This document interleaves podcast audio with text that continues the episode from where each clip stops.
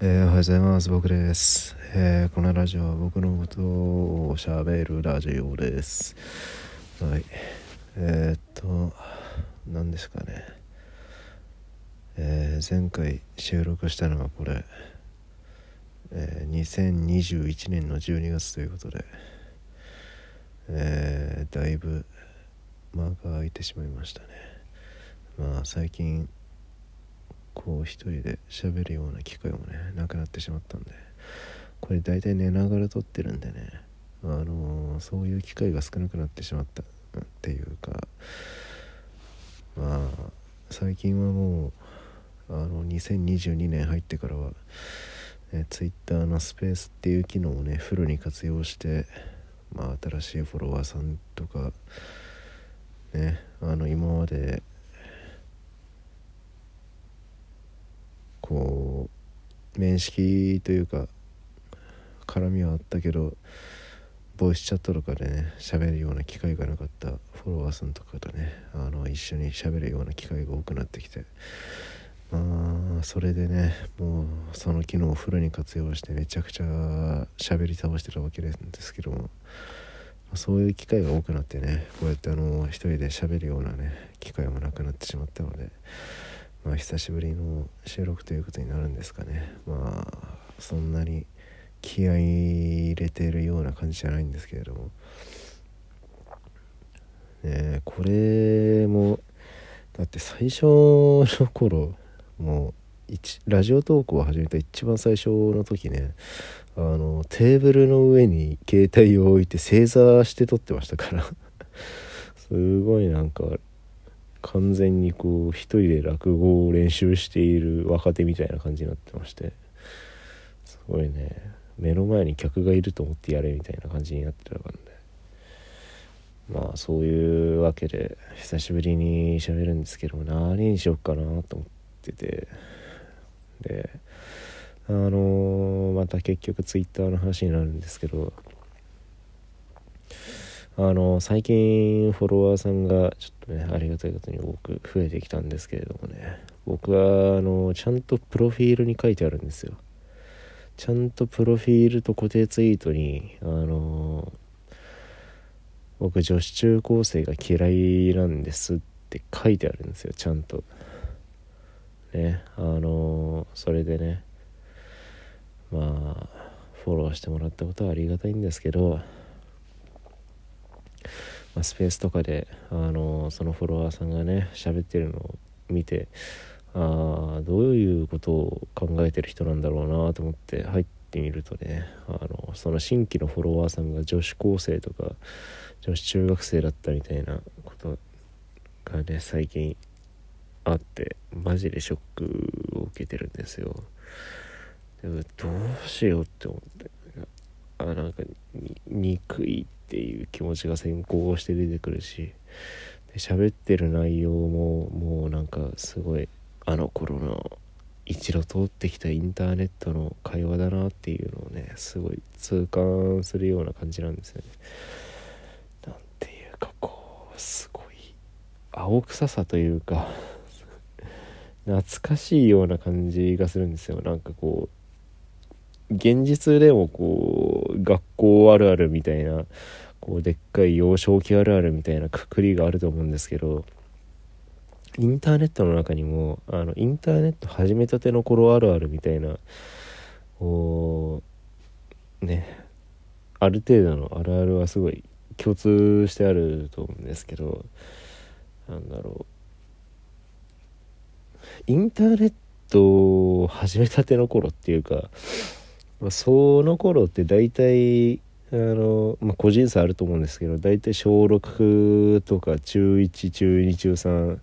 あと高校生あたりの学生時代に始めるというかあの SNS 系にどっぷり浸かるみたいなことあるじゃないですか。あの頃ってちょうど時期がこう中二病と重なっててでそれとあの匿名性の高い自分で名前を決めてであの普段のなんだろうリアルの自分と乖離してるような存在に一度なることでこうある程度好きに自分のねあのキャラクターをカスタマイズできるわけじゃないですか。ちょっとね。ちょっとねそこがあの中二病のその時期と重なるとね非常に相性が、まあ、いいと言えばいいし悪いと言えば悪いんですよね。すごいこう組み合わせることで進化を発揮して最悪になるっていうところがありまして。あのー、まあリアルだと結局こうクラスメイトとかにあの、自分の、まあ、見せたい部分見せたくない部分あとリアルの情報みたいなのが絡み合ってくるわけじゃないですか。顔とか住んでるところとか親がどうとか生、い立ちがどうとかあの地元の友達がどうとかね。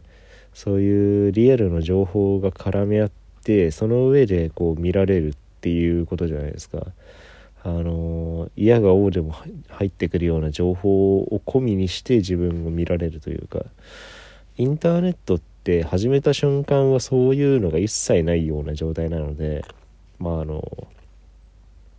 学校のリア友とつながっているコミュニティをに入るためにインターネットをやっているこう覗けばまあそういうことなんですよね。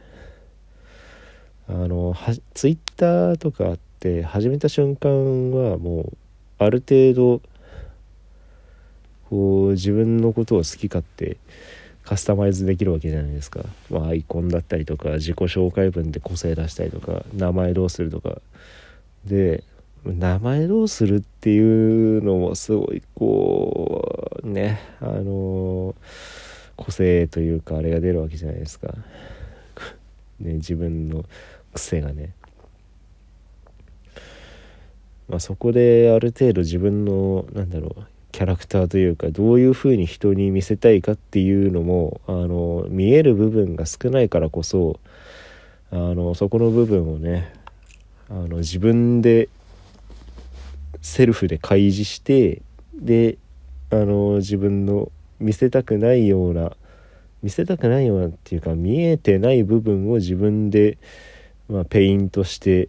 あの見せられるわけじゃないですか。そこでちょっとある程度個性は出てくると思うんですけどそれによってこう、まあ、なりたい自分になれるみたいな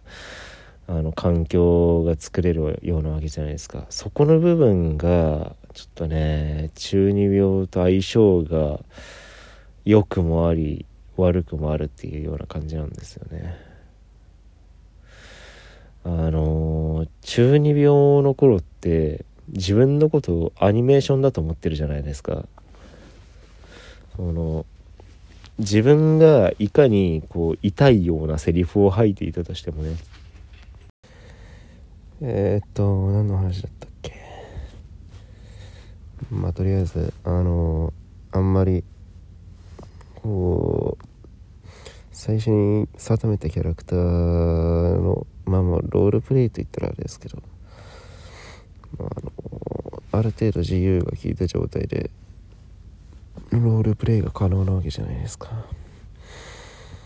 まあそうなるとねかなりこう痛くなるんですよね。なんていうかまあこれはさっきも言ったかもしれないんですけどあの自分が喋ってる感覚じゃなくなるというかアニメキャラが喋ってるような感じなんですよね。こうすごいやれやれ系のなんだろう主人公の発言をしたとしてもこう自分が言ってるのではなくこうアニメのキャラが言ってるっていうのを想像して喋ってるわけですよ。だからこう何にも言いたくないっていう。だからもうためらいなくそういうセリフがね言えるっていう。あるんですよ。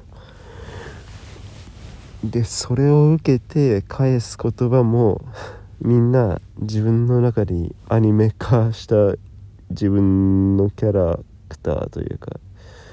アニメ化した自分を持ってるのでそれをあのさらに一体返しで返すっていうのをもうできるんですね。